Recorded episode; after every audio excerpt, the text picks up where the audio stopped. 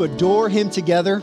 And today we're actually going to begin a brand new series walking through two chapters in the book of Revelation where Jesus himself speaks directly to seven different churches.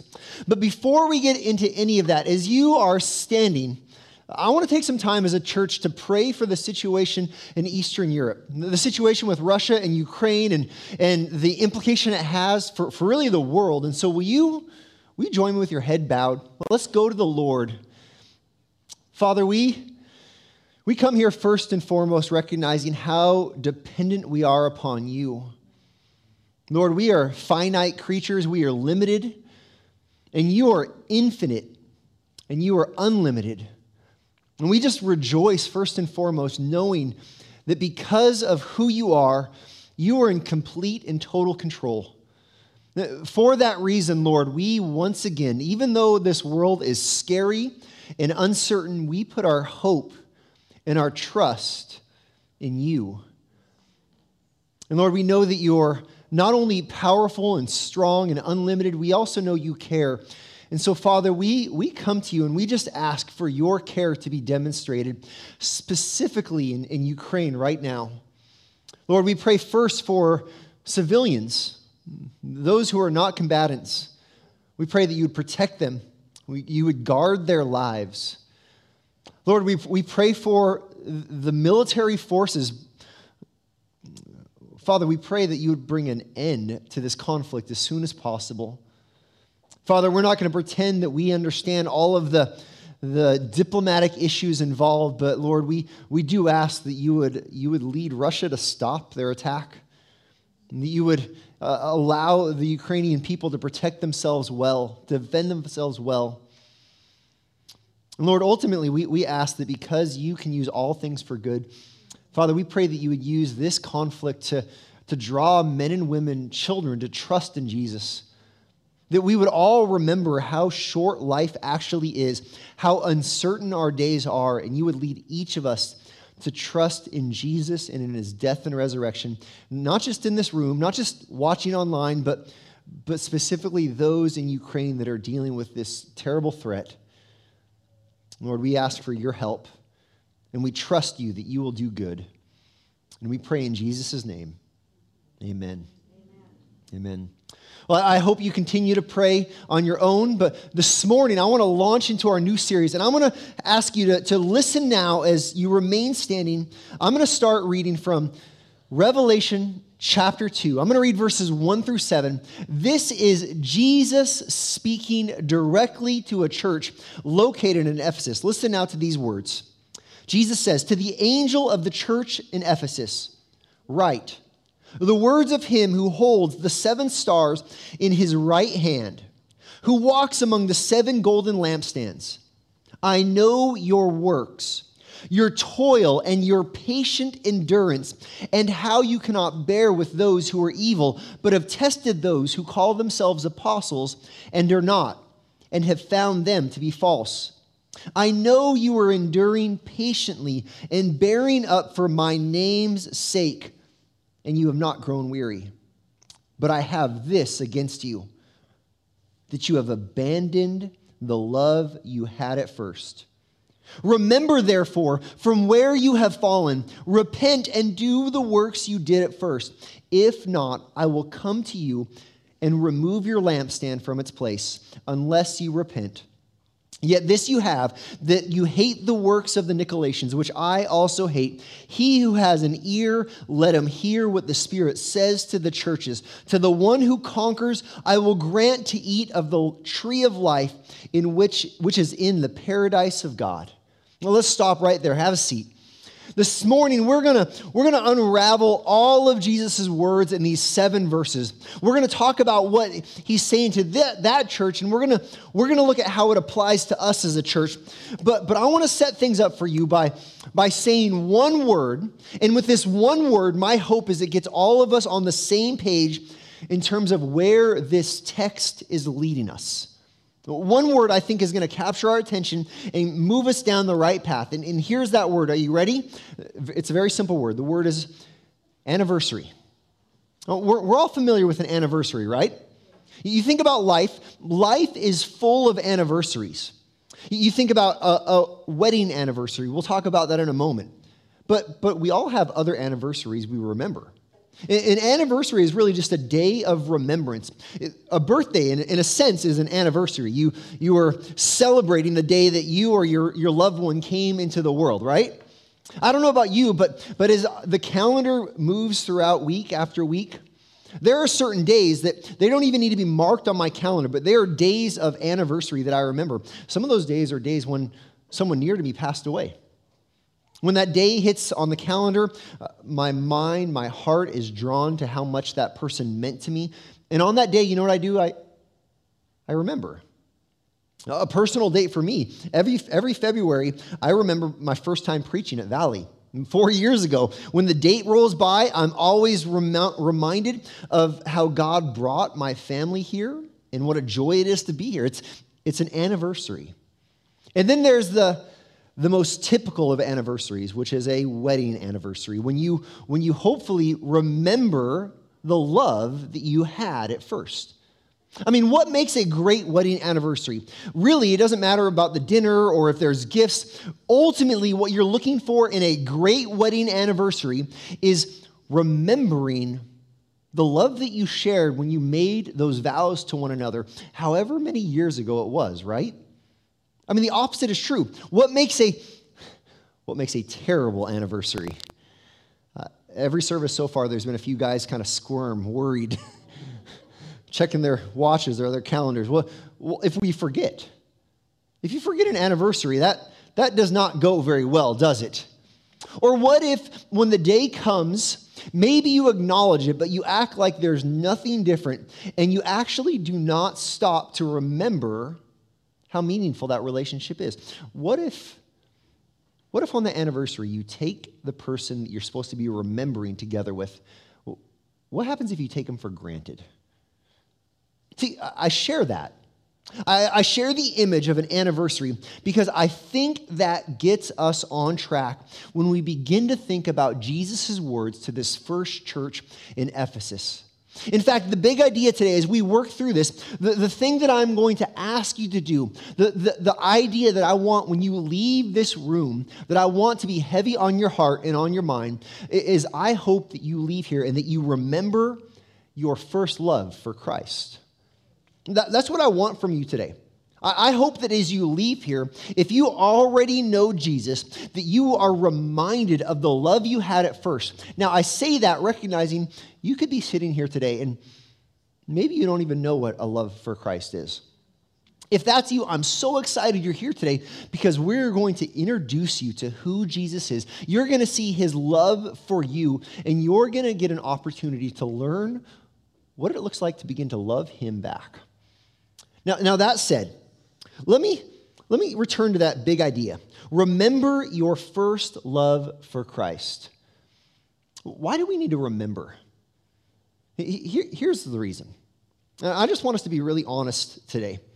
If you have been following Jesus for any amount of time, there are moments in your walk with Christ, there are moments in your pursuit of Jesus where it becomes common where it becomes normal, when it becomes so regular that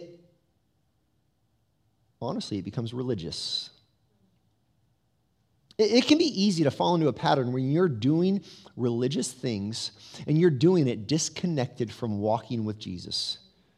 You can do all of the right things. We're going to talk about that. You can check all of the boxes of the Christian life, and you can do all of that. What we're going to see is you can do it disconnected from remembering your first love.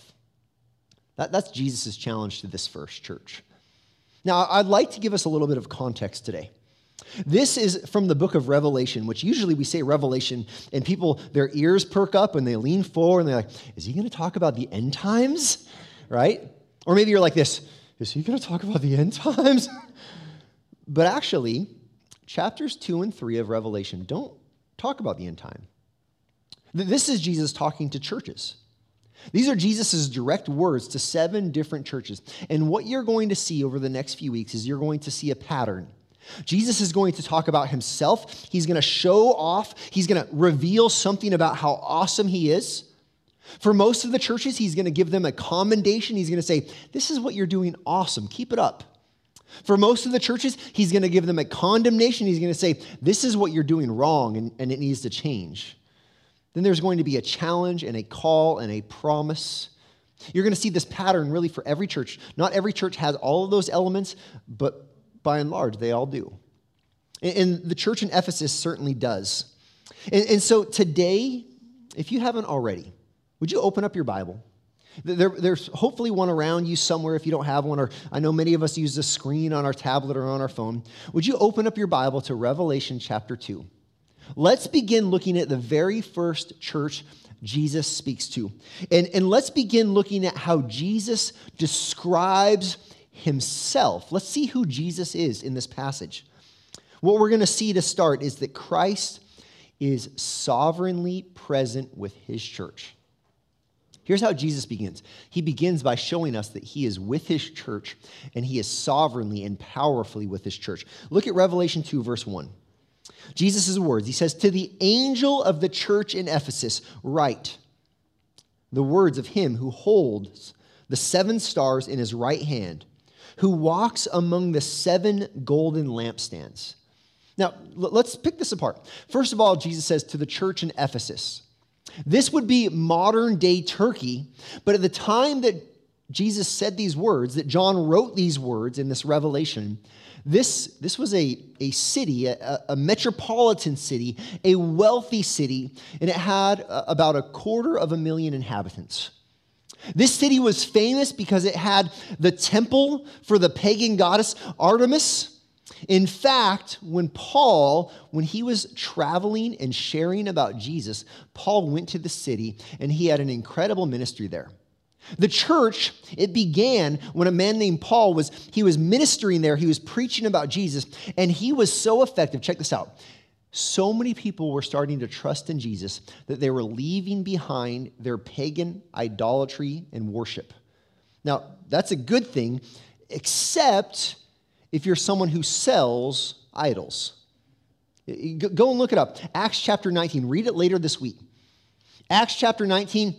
Those who were manufacturing the idols that were sold so that people could worship them, their profits were going down so much so that they actually started a riot within Ephesus so they could stop the ministry of the gospel from going forward. It's a fascinating story. So, this is a story that was uh, a church that was planted by Paul. And now we have Jesus' words to this church. Here's how he describes himself He says, The words of him who holds the seven stars in his right hand, who walks among the seven golden lampstands. Now, if you're reading this, and maybe it's your first time or you have not read it in a while, you're like, Jesus holds seven stars in his hands? You might be wondering is Jesus literally holding seven cosmic balls of flaming gas within his hand? And you're like, whoa, that's pretty amazing. What is he talking about with these stars? And what is he talking about with these lampstands? Well, fortunately for us, we actually know. If you, if you back up to chapter 1, Jesus tells us what these are. Chapter 1, verse 20, the words of the scripture say, As for the mystery of the seven stars, that you saw in my right hand, and the seven golden lampstands. Here's what they are the seven stars are the angels of the seven churches, and the seven lampstands are the seven churches. So Jesus tells us what they are. The seven lampstands, you know what they are? They're churches. They're the seven churches that we're going to receive letters to. And the seven stars, Jesus says they're angels. Now, this is one mystery answered, another mystery begun. Is Jesus holding seven angels in his hand? Well, the word angel can mean it can mean an angelic being appearing before you. Oh my goodness, there's an angel in front of me. But it actually can also mean messenger. There's debate among theologians on is Jesus talking about an angel in his hand or is Jesus talking about a human, like a messenger, likely the leader or a represent, representative of that church? Now, I tend to fall on the, the aspect that I think he's talking about a, a, messenger or a leader within the church. But, but here's the deal wherever you land, it does not change the significance of the rest of what Jesus says. Now, what does he say here? He, he says, first of all, that he's present with us. He says, I walk among the seven golden lampstands. What, what that means for us today is Jesus is present with his church. Jesus does not let his church uh, go out on a limb alone without his presence. Jesus doesn't say, go be a church and figure it out on your own. Go be a church and do it on your own power. Go be a church and, and be disconnected from me. Right out of the gate, Jesus is present with us. But then, second, this reminds us that Christ is, he's powerful for us. The imagery of holding the seven stars in his right hand is actually the imagery of Jesus' majestic and sovereign power. The, the, idea here is they are secure in his hand. The idea here is his hand is powerful. The idea here is that he is, again, he is sovereign, that he rules and that he reigns, and that there is nothing in this world that can challenge his power. This imagery of holding in his hand actually reminds us of, of some of Jesus' words in the Gospel of John. It's interesting. John wrote Revelation, but John also wrote the Gospel of John. If you were to look in John chapter 10, Jesus is speaking about his followers, those who believe in him. Verses 27 through 30, you have the same imagery of him holding, powerfully holding in his hand his people.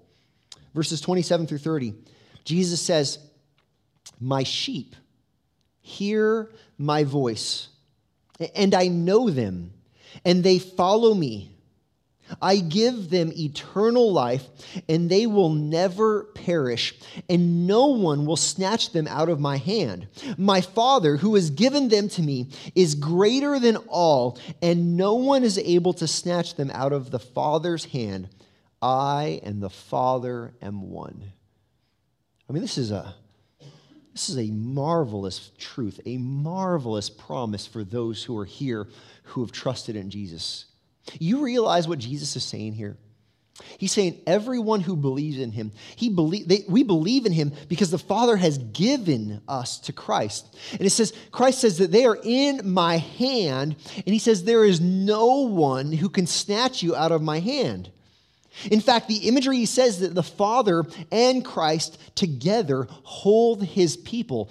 This reminds us that we are absolutely secure in his powerful care. I mean, think about this for a minute. Let's just kind of, can we nerd out for a moment theologically?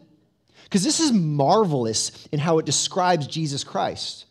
Jesus is present with us. This reminds us that God is the scripture, or the, the, theological term is omnipresent. There is nowhere you can go to escape his presence. This reminds us of God and his omnipresence. And this says that we are secure in the powerful hand of Jesus. The Bible describes God as being omnipotent. That's a big theological word. It's really fun for our translator, by the way, too. Omnipotent. The idea here is there is nothing more powerful than Jesus Christ. He's all present, He's all powerful. We've barely even scratched the surface of these seven verses, and our jaw is on the floor, marveling at who Christ is. Marveling. Well, Jesus describes himself here, and then he then he does something awesome. He commends this church. He says to this church, I, I see that you're doing good, and he, he applauds them for it. Let, let's, let's continue. The next thing we see is Christ commends the patient endurance of his church. Verses 2 and 3. Jesus says, I know your works, your toil and patient endurance, and how you cannot bear with those who are evil, but have tested those who call themselves apostles and are not, and found them to be false. I know you are enduring patiently and bearing up for my name's sake, and you have not grown weary. Well, let's just brag on Jesus a little bit more. In this passage, we see Christ commends the patient endurance of his church, but we actually see one more attribute of Jesus Christ before we move on. Jesus says, He says, I know your works. Listen, Jesus says, I perceive. I, I see. I, I, clearly see your condition. Jesus looks at this church, and, and he's not only he's not only all powerful, he's not only all present, but this reminds us of the third omni of God. God's omniscience. God knows everything. And here, Jesus, he looks at this church and he says, I see your condition. He says, I know exactly what you're going through. I see with absolute, perfect, crystal clear clarity what you are experiencing. In fact, what does he see? He sees, the, the phrase is used twice, their patient endurance. Patience is the idea of long suffering, of continuing.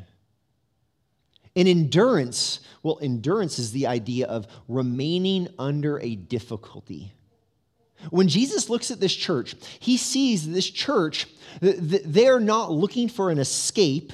They're, not trying to figure out how do I avoid trouble? How do I make sure life's not hard? He says, I see that you are patiently enduring. You are continually remaining under the difficulties and the pressures of life following me. He perceives their condition perfectly he sees that they're not growing weary, they're not giving up. They're, they're not saying it's too hard, they are enduring. And, and in the, these two verses, th- this phrase, patient endurance, I think it's fleshed out in two attributes of this church. In their patient endurance, we see that they have a bias for action. Now, I think that we learn as we look at this church in Ephesus that patient endurance it has a bias for action when you patiently endure, you don't just put your, your hands under your backside and sit on them. When you patiently endure, you don't put your head in the sand and wait for difficulty to pass. We see this church is they are biased toward action. They are moving. They're pressing forward. Look, let me show you what I mean. Verse 2, he says, I know your works, your toil, and your patient endurance. The, the word works here, this is the idea of your deeds or your actions or your tasks. When it's used in the plural, as it is right here, it's the idea of the entirety of your actions, the entirety of your life. Jesus says, I'm looking at the entirety of your life and the works that you do. And then that second word, toil. This is the idea of difficult work. This is the idea of, of effort and hard work. This is the idea of labor and pressing forward. This is the picture of sweating and your knuckles are, are bare and bloodied because you're, you're putting your hand to the plow and you're moving forward and you're pressing forward in life. Eh, the point in all of this is they are, listen, they are doing the work of the ministry. That, that's what Jesus is saying. He says, I see that you are doing the work of the ministry.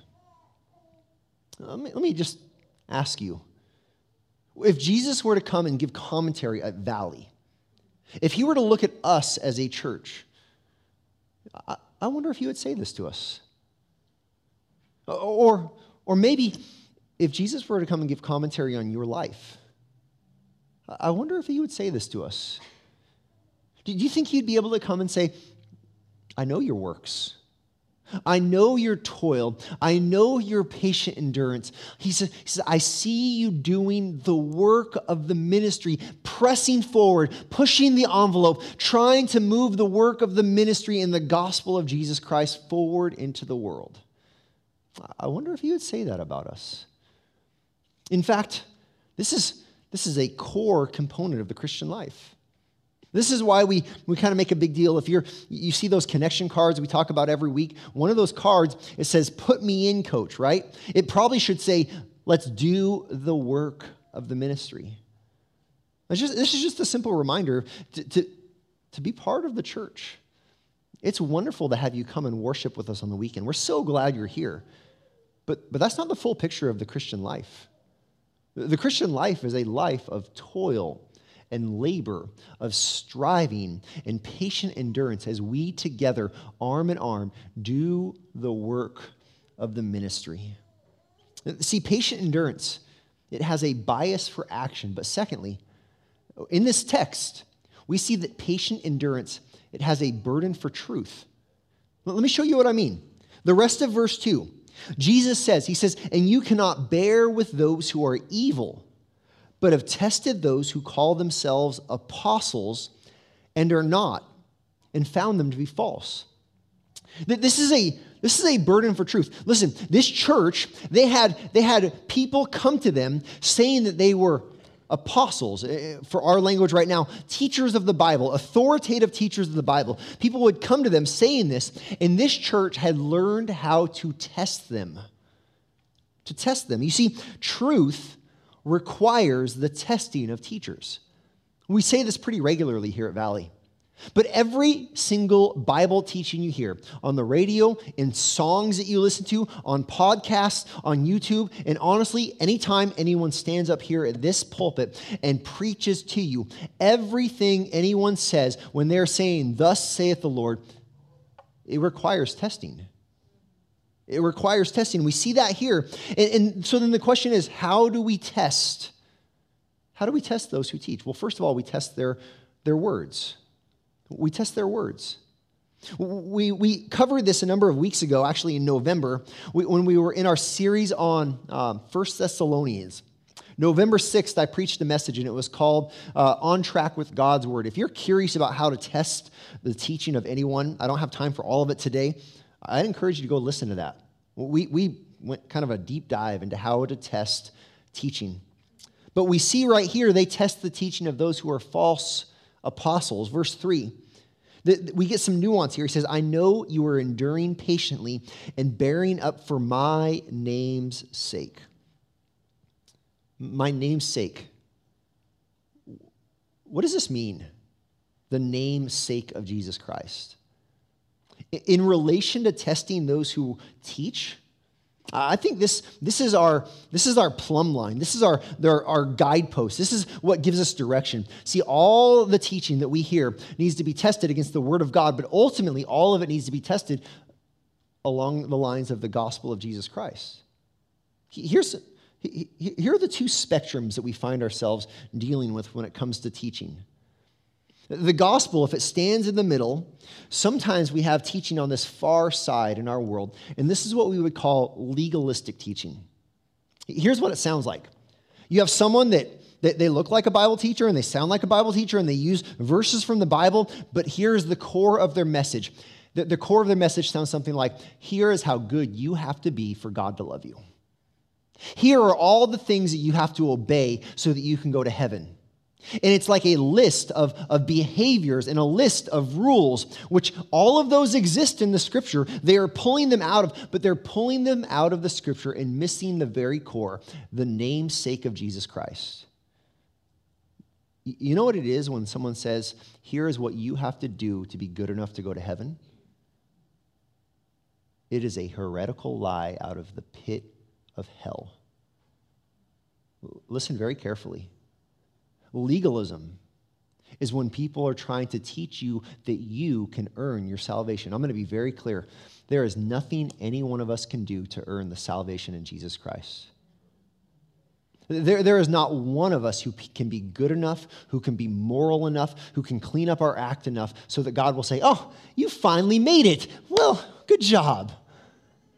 In fact, it's quite the opposite. The scripture speaks very clearly that none of us can be good enough. That's what makes the gospel of Jesus so wonderful. Jesus was perfect. And then, in his perfect obedience to the Father, he sacrificed himself. He became our substitute, and he died and paid the price for our sins, was buried and resurrected, so that everyone who believes in him, in his name, for his name's sake, has everlasting life. That's, that, that, that's the first way we test. We test their words. But secondly, we test their works. We test their works. Skip ahead to verse 6 with me. Thematically, this is kind of in the commendation section, even though it skips over verse 5. Uh, here's what verse 6 says Jesus says, Yet you have this, or yet this you have you hate the works of the Nicolaitans, which I also hate. Now, Jesus says to this church in Ephesus, He says, You hate the works of the Nicolaitans. Now, we don't actually know what the works of the Nicolaitans were. There are lots of theories, but there's nothing historically that gives us perfect visibility into that. Uh, I have some opinions, and they would be really fun to share, but it will take a little bit too much time. And so, if you're really curious, come ask me later, and I'd love to walk you through what I think. But that said, what we know is they had evil works. Listen, if one end of the spectrum is legalism, the other end of the spectrum is where we find the Nicolaitans and their evil works. Some will teach you've got to be good enough. Some will teach this. They'll say, hey, you know, Jesus died for your sin, right? And, and he, he made it so you can be forgiven. And you know what that means? That his grace is demonstrated beautifully because of your sin. And so, because of that, you know what you and I we can do? We should just sin. We should sin even more because the more we sin, guess what? The more God's grace gets poured out. And the more God's grace gets poured out, the more glory God gets for saving our wretched selves. We want to laugh. I see some faces like this. That's exactly what our culture teaches, though. This side's called legalism, this side's called license. Do whatever you want, and we'll all be forgiven. Don't, don't pay any attention to the, the moral standards of, of the scripture because you're forgiven. You, you don't need those anymore. That's called license. But again, the gospel, the gospel defeats both legalism and license. The gospel says, because of the work of Christ, you have been saved, you have been freed, and in your freedom, you now walk in holiness. You now walk in the goodness of Jesus Christ. Not perfectly. Well, it's more like we stumble our way in holiness, but it's in holiness nonetheless. We test their words and we test their works. This, this is the commendation Jesus gives to the church. He says, You are doing well in your patient endurance with your bias for action and with your burden for truth. But Jesus, he doesn't end with just saying, Hey, good job. Jesus has a correction for this church. If you continue with me to verse 4, we're going to see that Christ he condemns what I'm going to call passive obedience in his church. Christ condemns passive obedience in his church. This is what we'll describe as going through the motions. This is what we'll say is doing the right thing without the right heart. This is what we'll say is serving Jesus, but not walking with Jesus. Look at verse 4. He says, But I have this against you that you have abandoned the love you had at first. Jesus looks at this church and he says, Here's, here's my condemnation of you. You have abandoned the love that you had at first. That word abandon means exactly what you think it means. It means to leave, to forsake, to walk away from, depart, or to give up. He says, You've abandoned something. What is it that we've abandoned? He says, You've abandoned the love that you had at first, or your first love. That word first can be, it can mean, it can mean first temporally, as in first in time or in order, like initial love, or it can mean first in priority, as in importance, as in Jesus having your highest affection. Uh, it might mean both in this context, but the point here is that this church in Ephesus, they are doing all the right things, disconnected from the right heart. You've abandoned your first love. And I, I think if we're willing to be honest today, I think we can find ourselves there really easily.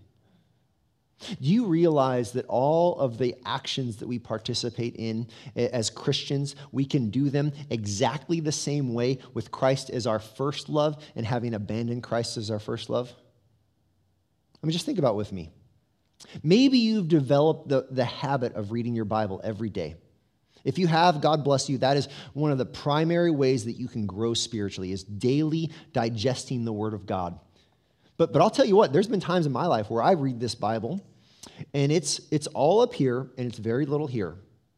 And I'm filling my mind with great things and I'm becoming more uh, accurate in my understanding of the scripture, but I'm not doing it in, in awe of Jesus Christ. I'm not doing it loving him. I'm just, okay, reading, okay, go check, done.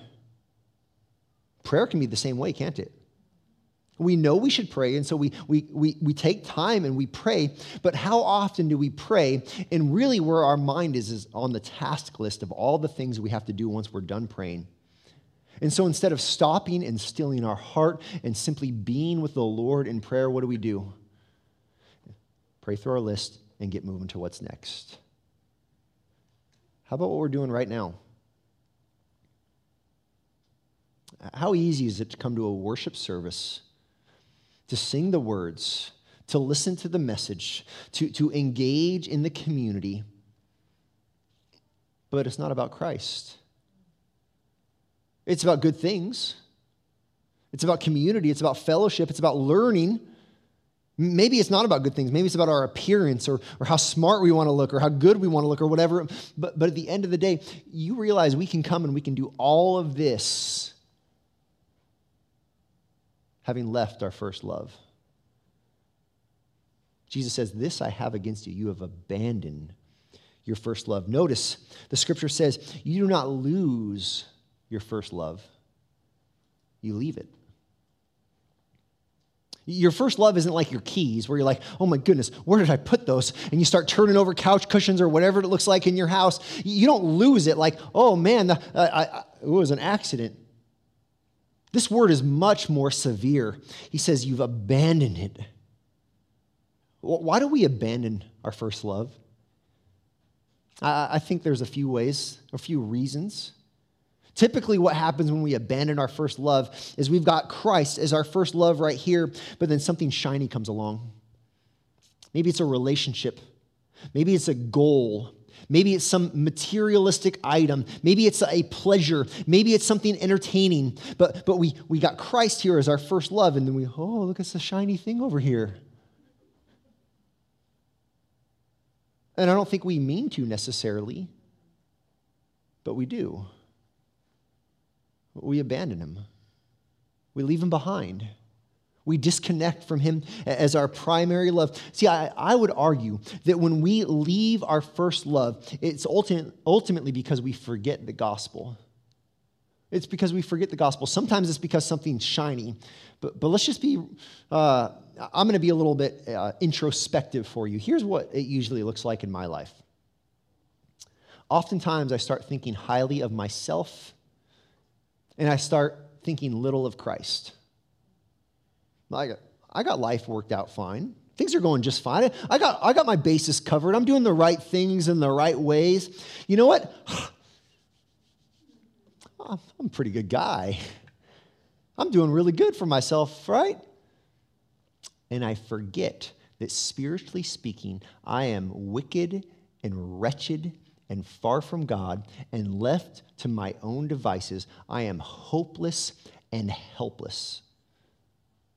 The, the moment I start thinking, man, I'm doing really good, is the moment I forget that I was a spiritual zero and that Jesus is really the spiritual hero. I forget that. Do you forget that? At the same time, you know what we end up doing is, you know, if we're if we're in Christ and we become accustomed to being in Christ, Christ can become common in our lives. It's like the wedding anniversary where you take your spouse for granted. How often do I take God's goodness and kindness and faithfulness in my life for granted?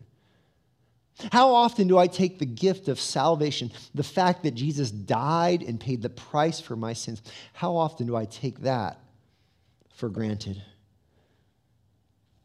Can I ask something today? As we listen to Jesus' words to this church in Ephesus, is it possible he's saying the same words to you right now? But this I have against you. You have abandoned your first love.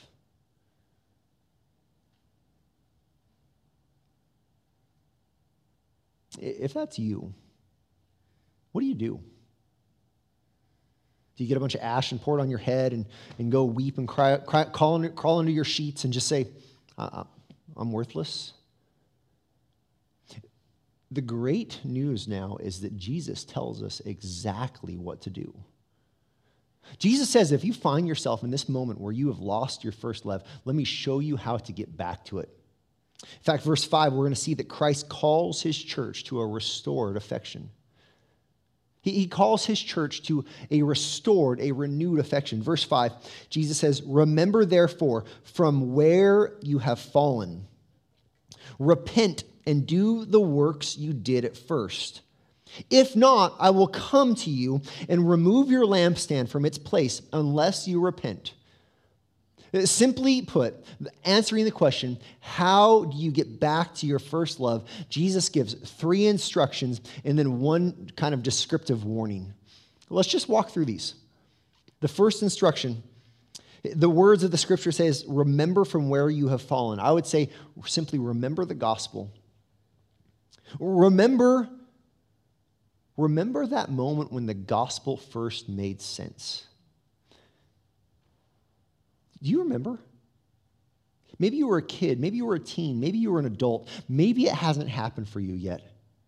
But, but he says you need to remember, remember the moment when it first made sense that Jesus, that he lived a perfect sinless life and that you, you were dead in your sin and trespass. He says, remember that moment when all of that guilt you were carrying that felt like a 50, 100 pound backpack of guilt and shame. Remember that moment you trusted in Jesus and that backpack fell off and all of that weight was removed. He, said, he says, Remember that moment when you came to the foot of the cross, when you were covered in the grime, in the scum of your shame, and all of the sin, and all of the wrong, and you were wicked in your very core. Remember that moment when you were washed clean and made pure. He says, Remember Remember that you were alone and you were far from God. And through Jesus and his death and resurrection, God the Father, he lifted you up and he adopted you. And he made you his child. Remember from how, how far you've fallen. After service today, we're going to remember. The most important thing we're going to do with our church meeting is we're going to share communion. You know what communion is? It's a remembrance. When Jesus says, Do this in remembrance of me. I have a theory. I think if we get this first step right, the rest of them come almost as easy as the as the dawn rising in the morning.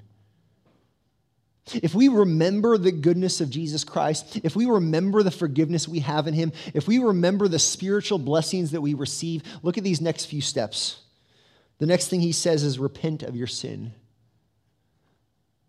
repent of your sin. This is the idea that you've been chasing whatever that shiny thing is, but you remember how Christ is worth so much more. And so when you repent, you turn around and you, you follow Christ instead. When we properly remember how glorious Jesus is, listen, there is nothing in this world that's worth comparing to him. If we remember, repentance becomes pretty natural. And then he says, renew the work. He says, renew the work. He says, he says, and do the works you did at first. This is the idea. I would say keep doing all of the good work we're doing, but just do it connected in Christ. Do it with Jesus as your primary priority. All of that flows out of remembering. And lastly, I think we have to recognize what is at stake. Jesus says, If you do not repent, he says, If not, I will come to you and remove your lampstand from its place unless you repent. This is terrible news. Jesus says to churches, He says, Listen, if you do not if you do not live with me as your priority, he says, I'm going to come and I'm going to close your doors. Your church is not going to exist anymore. We see that in our world today. We see churches that their doors close. We see churches that they no longer function as a church because they no longer teach the scripture. They no longer teach the gospel. They land on this end of the spectrum or they land on this end of the spectrum. And Jesus says, You're, you're no longer my church. I'm going to put out your lampstand you're not going to have a light for the gospel anymore. This is Jesus' correction. This is his recipe for success in fixing it. Remember. Remember. The last words of this text, verse 7. Finally, we, we find Jesus, he commits eternity to those who conquer. Verse 7 says, He who has ear, an ear, let him hear what the Spirit says to the churches. To the one who conquers, I will grant to eat of the tree of life, which is in the paradise of God. Now, I just want to briefly sit here for a moment. Maybe this language is a little confusing. Let me, let me bring some clarification. When Jesus here, when he talks about the paradise of God, you know what he's talking about? He's talking about heaven. He's talking about, I'm going to give you heaven. When he talks about the tree of life, you know what he's talking about? He's talking about eternal life. He says, not only are you going to go to heaven, but you're going to be able to live, not, not be dead, but to live there forever. And then he says, This is for the one who conquers. Now, we get all sorts of imagery in our mind. What does it look like to conquer? Do I have to go to battle? Do I have to make sure I never sin again? How do I conquer? This is great news. See, the conqueror, according to the scripture, is the gospel believer. The conqueror is the gospel believer. Conquering is not you being strong enough or wise enough or good enough on your own. Let me show you what I mean. 1 John chapter 5 verse 5. John wrote Revelation. John wrote the Gospel of John, which we looked at earlier. And then John also wrote three short letters, 1st, 2nd, and 3rd John. 1st John chapter 5 verse 5. Who is it that overcomes or, or that conquers? Who is it that overcomes the world except the one who believes that Jesus is the Son of God? You know what this verse does? It, it, keeps us from these far ends and it puts us right square standing on the gospel of Jesus Christ. Says, if you want victory, if you want to overcome, if you want to conquer, if you want the paradise of God, which is heaven, and if you want to eat of the tree of life, which is eternal life, you know what you have to do? It's not be good enough, and it's not do whatever you want. So you believe that Jesus is the Son of God, the Messiah, the one who died and rose again for you. Let me, let me ask the question I've asked before today. Are these words that we think Jesus might say to us? As a church, are, are we a church, in your estimation, are we a church that is patiently enduring? Are we a church that is biased for action and has a burden for truth? Is that us? Is that you?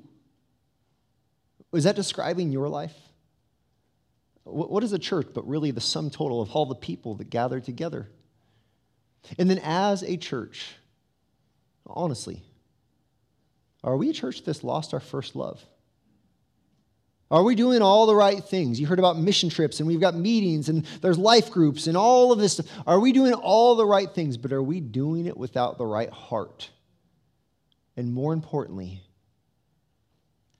is that you? Have you lost your first love? Today, the great news is that you can return to it. And it starts simply by remembering Christ. I'm going to invite you. Would you just take a moment? Would you close your eyes? Stephen's going to come and, and Lyndon, they're going to lead us in uh, a reflective song of worship. And, and as they do, the best thing you can do right now is to remember. Remember who Jesus is. Remember what Jesus has done. And maybe you're sitting here today and this is the first time the story of Jesus has made sense to you. If that's you, I, I want to tell you today is the day of salvation. Today is the day that Jesus is calling you to himself. Don't let this day pass without taking a moment and putting your trust and your faith in him. Take this next moment to go before the Lord.